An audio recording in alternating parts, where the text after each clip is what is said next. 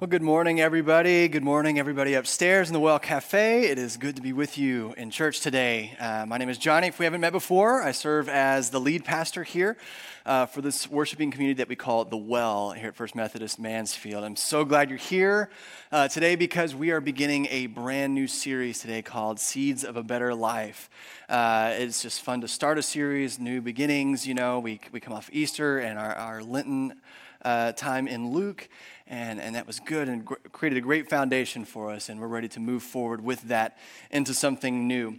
Uh, but I want to start today by sharing with you my appreciation for the hundreds, literally hundreds of you uh, throughout Holy Week on Thursday, Friday, Saturday, and Sunday, and even the days uh, leading up to that uh, that helped out with our Easter services, whether it was by uh, holding doors open for people and greeting them with a smile, whether it was being an usher, helping people find their seats.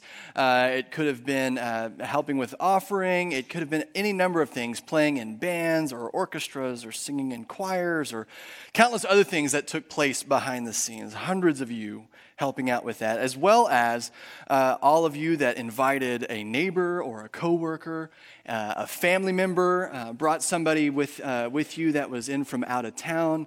Uh, all of you, because of that, because of your invitation, because of your hospitality, because of your service, uh, we were able to celebrate the resurrected Christ at Easter with 6,712 people that week.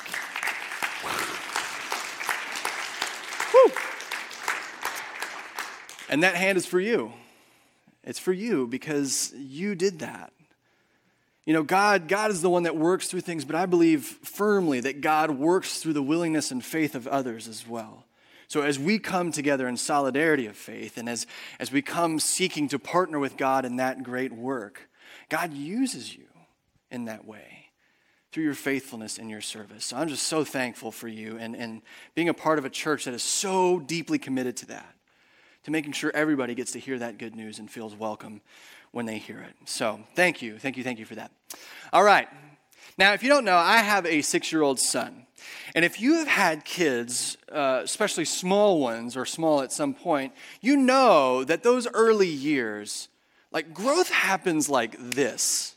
Like, am I right? Like, it seems like when they wake up every day, they're at least four inches taller.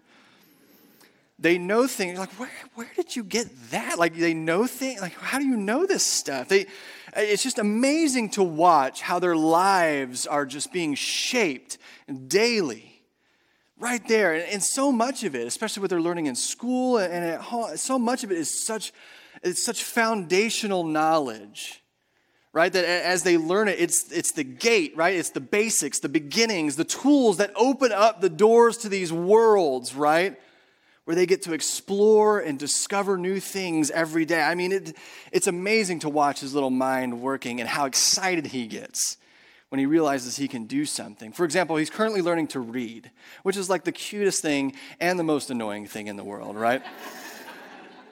he's learning to read and it's, it's, it's, it's just so fun to see him get his books out and, and, you know sound out the words and start to read and get excited whenever he figures out a new word. Uh, but then you know at the same time he's reading everything around the house and signs when you're driving or you hear him sounding out words while you're waiting in line like to check out at like target or kroger or something and you're like what is what is he you turn around and he's holding like the tabloid magazine like trying to figure out? Uh, no no no no don't read that. But pretty soon, in a few years, he's, you know, his reading will advance and, you know, all of life requires reading, right? Like the whole world is open to you because now you can read. And, and soon enough, he'll be picking up books that have less and less pictures in them and more and more words. And, and pretty soon, like that, that, that world where he gets to use his imagination, right? Like the author's words start painting this uh, on the canvas of his mind, right? His imagination starts to, to form this place that he gets to reside in for a while. That's, I mean, if some of you aren't readers, you're like, that sounds blech. But for those of you that are, you know what that's like to get lost in a book, to get lost in somebody else's world that they painted for you. And, and you're there. And I can remember that. I can remember, that's why I'm so excited for. I can remember that age when you can start to read those books and you just totally get lost in those stories, right? uh, I, I, remember going on adventures with the Hardy Boys. Did, did, anybody read the Hardy Boys adventures? Maybe you're a Nancy Drew person, I don't know. But the Hardy Boys, I loved them. Or um, the, the book The Hatchet whenever I was young. Nobody? Okay. Well, this kid like is in a plane and it crashes into the woods, right? And he's like 12 and he survives on his own out in the woods. It's an incredible book. You should read it now as adults. I mean, I'm less impressed with Bear Grylls now. Like this 12 year old is doing it. Come on, man. He wasn't even like an army ranger. He was just a kid. And of course, like the Chronicles of Narnia, that was the first book I just couldn't put down. Lion, the Witch, and the Wardrobe. My parents would be calling me like, "Come, it's time to eat." And usually, as a kid, like I can't wait to eat, but like I couldn't put the book down. I was just sucked in. But one of my favorite things to read, maybe this was you too. One of my favorite things to read was the Choose Your Own Adventure books. Does anybody remember those? Yeah. Choose Your Own Adventure books. I, I gosh, I loved those things. I mean, they they were unlike anything else because they looked like a book but when you opened it up and you started to read, you realized that unlike other books, you weren't simply a casual observer of what was going on in this world that the author was painting for you. You found out very quickly that you were in the book. The book was about you, in fact, because it addresses you and you have to make decisions, right? You become an active and full participant. The path that you choose in that book determines the outcome of the story. You get to choose it. And so you would read and you would open up and you're like, oh my gosh, this is different. And you would read, like, you walk up down this path of overgrown grass and weeds, and the rusty gate eh, opens up, and you walk up to this scary monster house. And you have two choices. Do you knock on the door or do you turn around and go home? If you knock on the door, turn to page three. If you want to turn around and go home, just close the book because you're boring. Like, it's done. the end. I loved those books, you know, because if the story didn't end the way you wanted it to, if you made choices and decisions throughout the story and it didn't end the way you wanted to, maybe you fell in a pit of snakes or like you got stuck by the, the glue trap or something, I don't know, whatever, the big giant spider web, whatever it was, if it didn't turn out good, you just start over.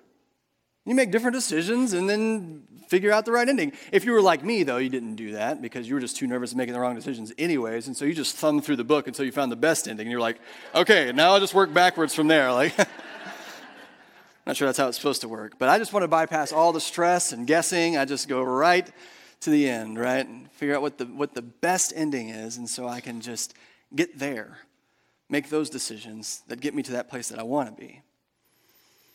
And I, and I think of books like that, and, and I, I really, I, I was looking on Amazon, I was like this close to buying like sets of these things because I just wanted to read them again, and I thought Charlie would enjoy them. But like, I was thinking about that, I was like, you know, life would be great if I just knew, like, here are all these options, right, for your life. Some of them are not good, but here's, here's the good options, and here's the better option, right? Like, here's how your life could go. And to know what that is, and then to be able to walk backwards through the major life decisions and choices that I would need to make in order to end up there, that would be just so perfect and great. I wish I could know those things. And in some ways, uh, we can't, but in other ways, I think we can. And I think that's what Psalm 1 uh, really is trying to get at here.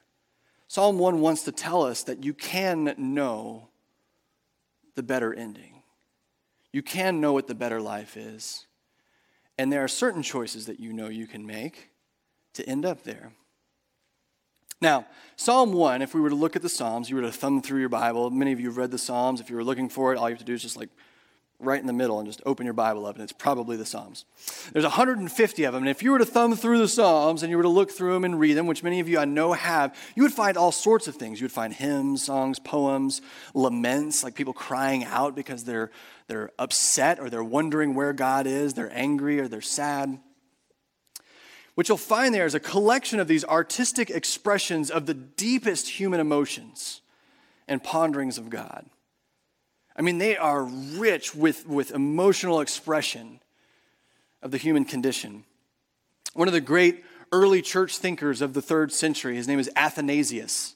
That sounds like either like a nasal problem or like it's either that or a really important historical thinker. It's like one of the two of those things, right? Uh, what Athanasius said is that within the Psalms are represented and portrayed in all of their great variety the movements of the human soul. Oof, that's powerful stuff. But not Psalm 1. That's not what Psalm 1 is. You read through the Psalms and you find all these expressions of the human soul, but Psalm 1 is not that at all. And so Psalms existed, right, in, in the people of Israel. There was something that existed, and they all existed individually. And when they put them to, in a collection, all 150 that made the cut, and they put them in a collection, they called it the Psalms. They intentionally put Psalm 1 at the beginning because of exactly what it says and what it wants for the people that will interact with the Psalms. Psalm 1 opens up the entire collection of 150 Psalms with not a hymn or a poem, but a beatitude. Right? Beatitude might sound familiar if you've been in and around church for a while. When you open up the Gospel of Matthew and uh, you turn to chapter 5, Jesus does the Sermon on the Mount and he opens up his sermon with Beatitudes. Blessed are the poor in spirit, right? Blessed are the meek. Uh, blessed are the peacemakers. Blessed are those. It's a beatitude. A beatitude is a statement about human existence. It is meant to describe an ultimate truth or a reality about our lives and how we live them. That's what a beatitude is meant to do. And so when it says, blessed are the, this isn't a bestowing of a blessing, that's an act of God. This is a description of a people. These are the blessed ones the ones that live the better life, the blessed life, the full life. This is them. This is what their life looks like. The reality that Psalm 1 describes for us here is that there are two paths or journeys that life can go on, two ways of living, and each has their own destiny. So, if life is a journey, living is the path that we choose to go down on that journey. And according to the psalmist, one of those paths leads to the blessed life, or the full life, or the, the better life, and the other one leads to destruction, or the wasted or empty life. And it's also, I think this is so cool. People that wrote these things are so smart, man. Like, if you look at it, that's the beginning and ending words too blessed and destruction. Like that's that's they set that up on purpose. And you know it's just fun to notice those things. So they see that these are the two paths on opposite end of the psalm right? There's the blessed life and there's the life of destruction the life that perishes that is empty and wasted. And the, the series that we are beginning today the seeds of the better life is seeking exactly that. the better life and we want to plant the seeds of that better life today.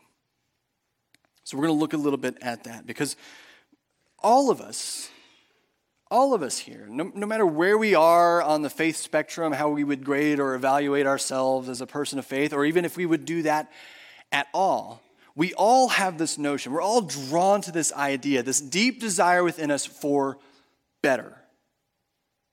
Right? We all want better. I don't know anybody who wants worse. That doesn't make any sense, right? Like, we don't go to the gym or uh, seek out a new job or uh, relocate to a new community if it's our choice to do these things, or come to church and sit here because we want our lives to be worse than they are already. We want them to be better. We do all of these things and so many more just, just to find that little bit of better because we all share that ambition to be better and we want better for our lives. And that's a good thing. We each are seeking that. But the issue, the problem that we run into, is when we have to define what better is. As soon as we have to try to define what the better life is, we run into a little bit, little bit of a problem because we often, thanks to the culture we live in, the waters that we swim in in our life, right? The, the advertisements we're surrounded with, the, the, uh, the narratives that we hear out in the world, what we often hear, what the words we often associate with better are things like newer, bigger, exclusive, faster, cheaper, easier, thinner, younger, wealthy, independent, influence, right? Uh, immediate. Phrases like climbing the ladder, increased security, with a Hemi in it, right? Like that's, that's, those are the things that we associate with better. And those things certainly are better. And those words fill these narratives and these promises that surround us in our lives, and we hear them and we start to evaluate our own life up, you know, with that rubric, like, is my life, you know, am I, am I more and more independent, self sufficient? Am I, you know, is life easier or am I getting things cheaper? You know, everybody hates to hear that somebody bought the same thing that you did, but they got it cheaper than you. Doesn't that make you feel like, oh my gosh, what am I doing wrong in this life that I got that? that I paid 10 cents more than you did. We begin to associate the better life solely with these words, not that, that they're bad.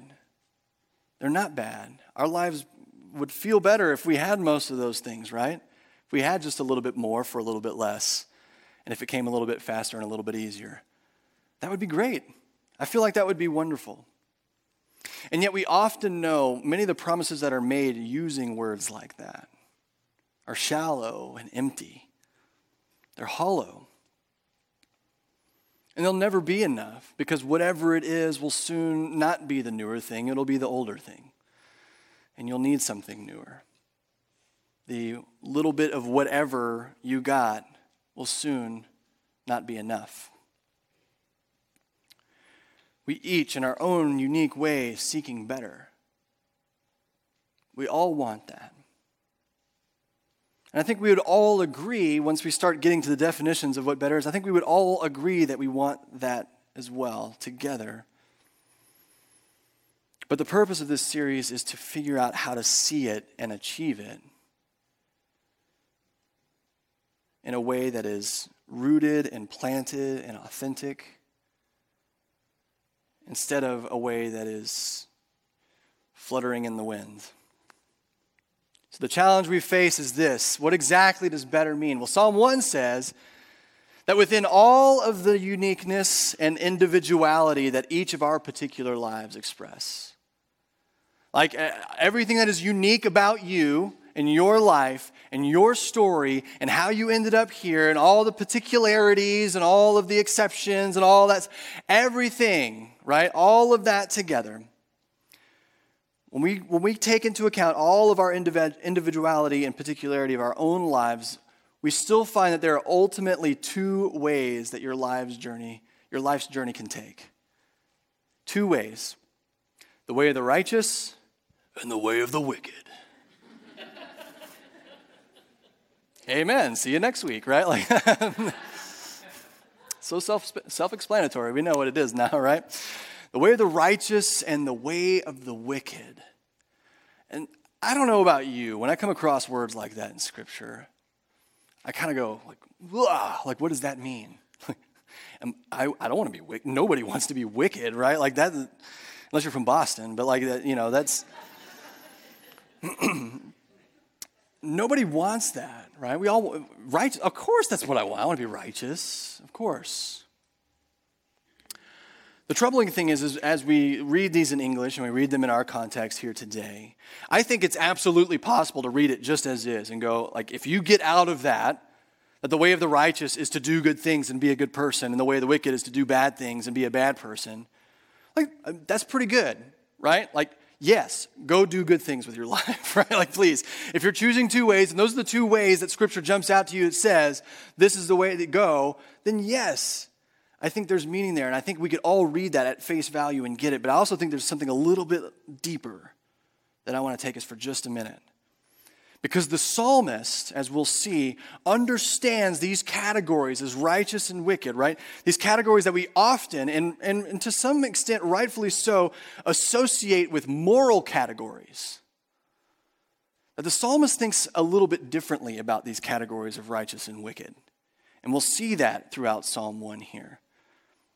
But the reason, here's the reason why. The reason that they think differently about righteous and wicked, because it understands the source of righteousness and the source of goodness.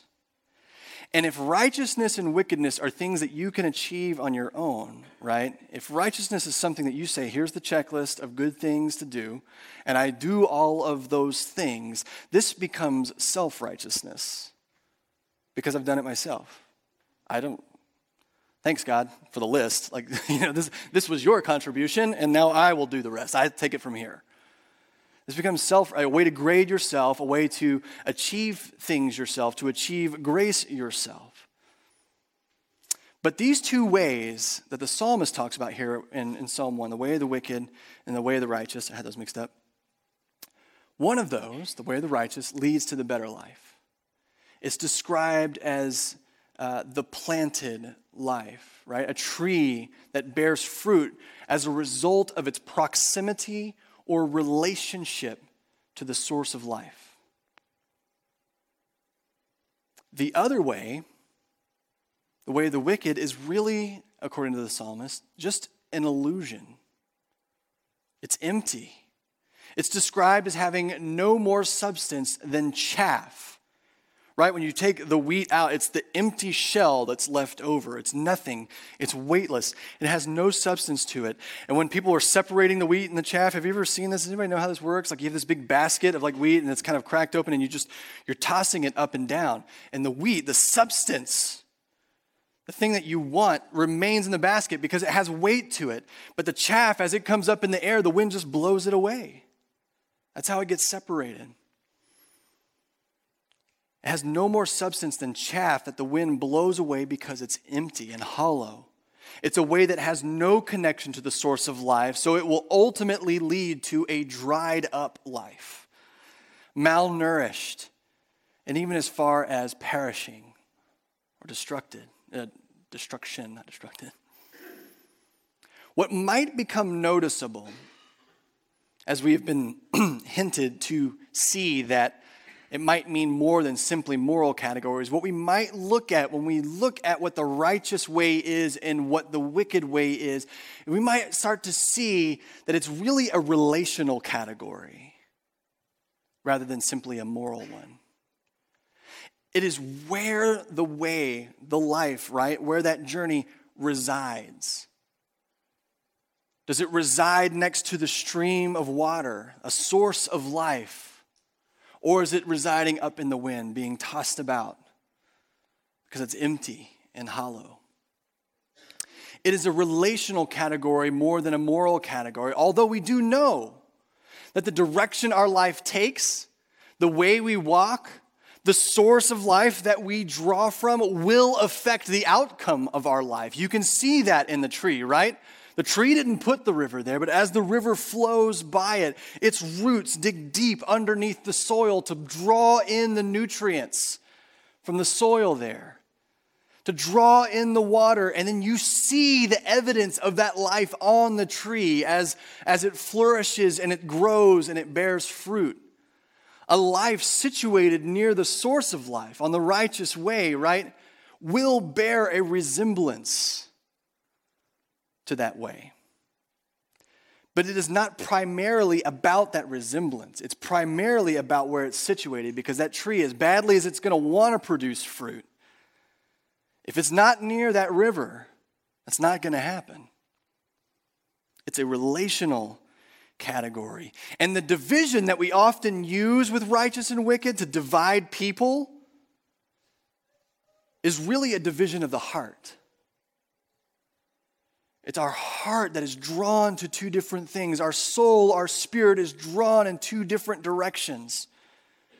The direction that has fear and worry in our life, and so we grasp at these things that are flying by us in the wind that we want so bad, we think it's going to make our life whole and healthy. It's going to make us grow and be fruitful. Or there's this other thing, this other side of our heart that's drawn to something deeper and it's harder to chase that one because you have to be patient. It's not immediate, it doesn't come quickly. It's much slower, yet it's much more fruitful. And how does that happen? How do we choose which way is which? Right? It's great to have the metaphor and the source of life as the river, but which way, the righteous or the wicked? How do I know what path I'm on? How do I know which way, which direction my life is journeying? Well, it says there in Psalm 1. It's the law of the Lord. Those who delight in the law of the Lord, who meditate on it night and day. The law of the Lord. Again, this is something that I think when we read it at face value, we definitely draw some truth from it and we can live by that. But I want to I want to pull back the veil a little bit for you as well and show you something just underneath the text that honestly I get paid to study this stuff and you know like this is what I this is what I love to like excavate out of the text and show you and, and, and tell you but like one of the things that gets lost in translation I think a little bit between us and ancient Hebrew people ancient Israel who write these things down when they say things when we translate the word Torah to law we lose a little something because what do you think of when you think of law? Right? You think of rules. Here's the rules. You either live by it or you break it, right? Like that's that's how this works. But it's so much Torah is so much more than law. And if we were to translate Torah and understand it only as law, it's to do something that is so unfortunate and, and ultimately misleading when it comes to the way it was used in Scripture. Torah the word actually comes from the verb to teach. And so it really means instruction instead of law. But that doesn't even quite capture the fullness of what is meant, what is felt when the word Torah was used in ancient Hebrew.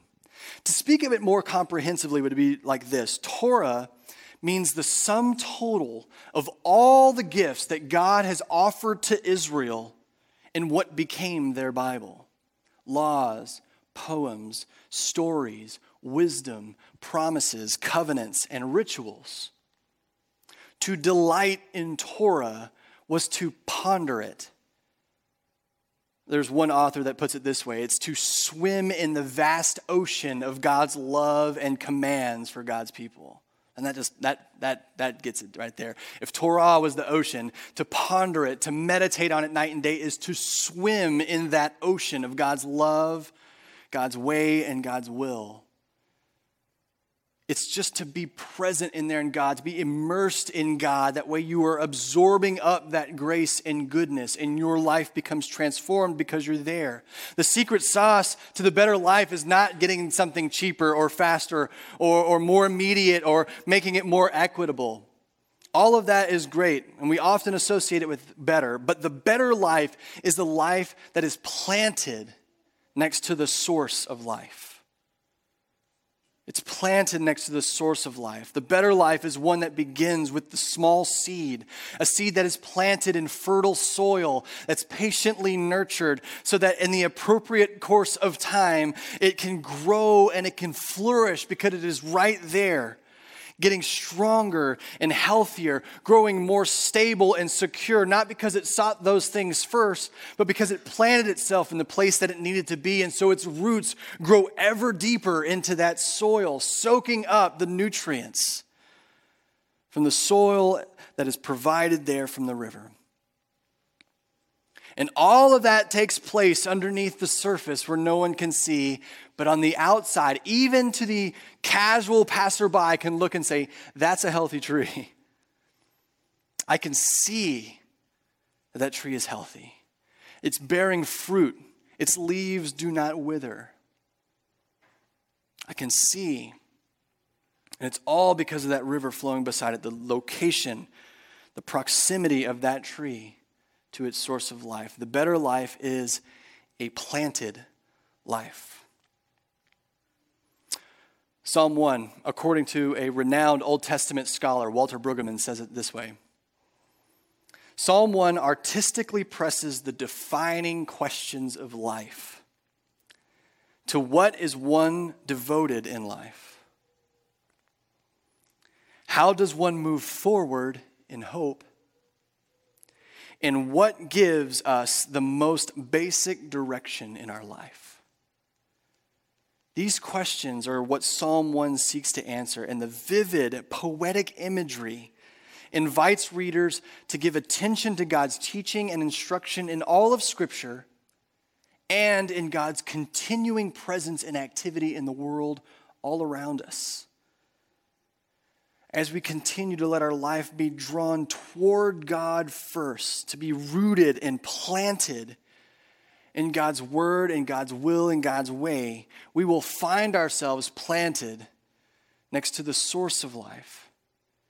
and actually able to feel and achieve the better life. In the following three weeks from today, we're going to be looking at three very specific things that we believe are those seeds to the better life.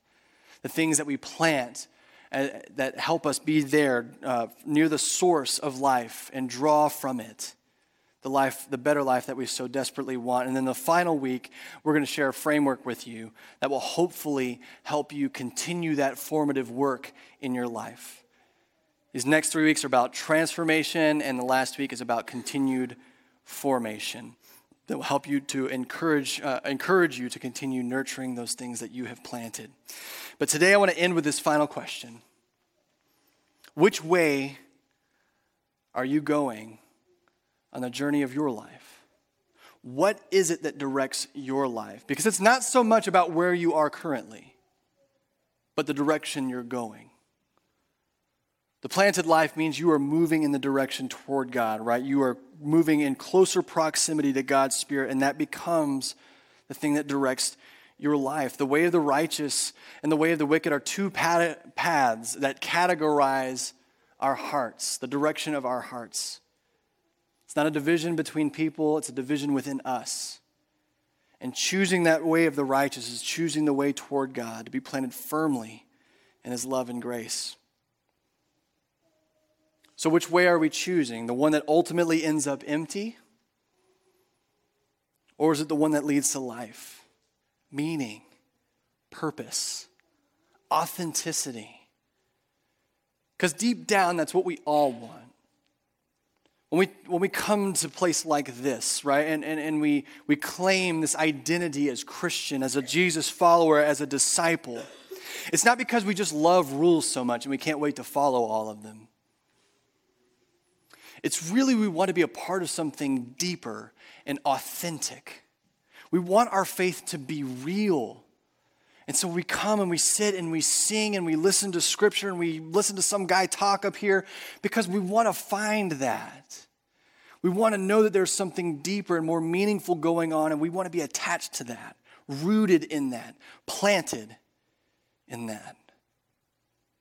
And that's what we hope to find is that authentic faith in our life that leads us to the true life that God has for us.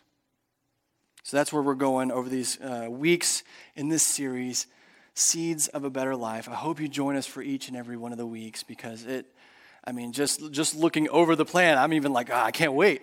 I can't wait for this. And, and I hope you're all there too because I want to search together what it means to be authentic in our life and in our faith. Will you pray with me? God, we thank you for this day, the chance to gather together, to sing of our love and admiration, God, our adoration of you, to shape our affections toward you. God, we desire nothing more than you to be the forefront of our lives.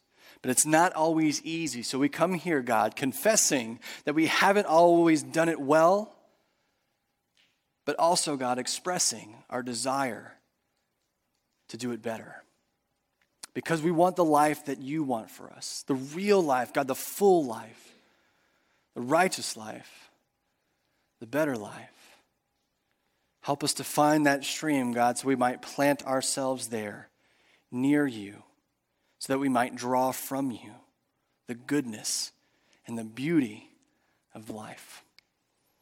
It's in your name we pray. Amen.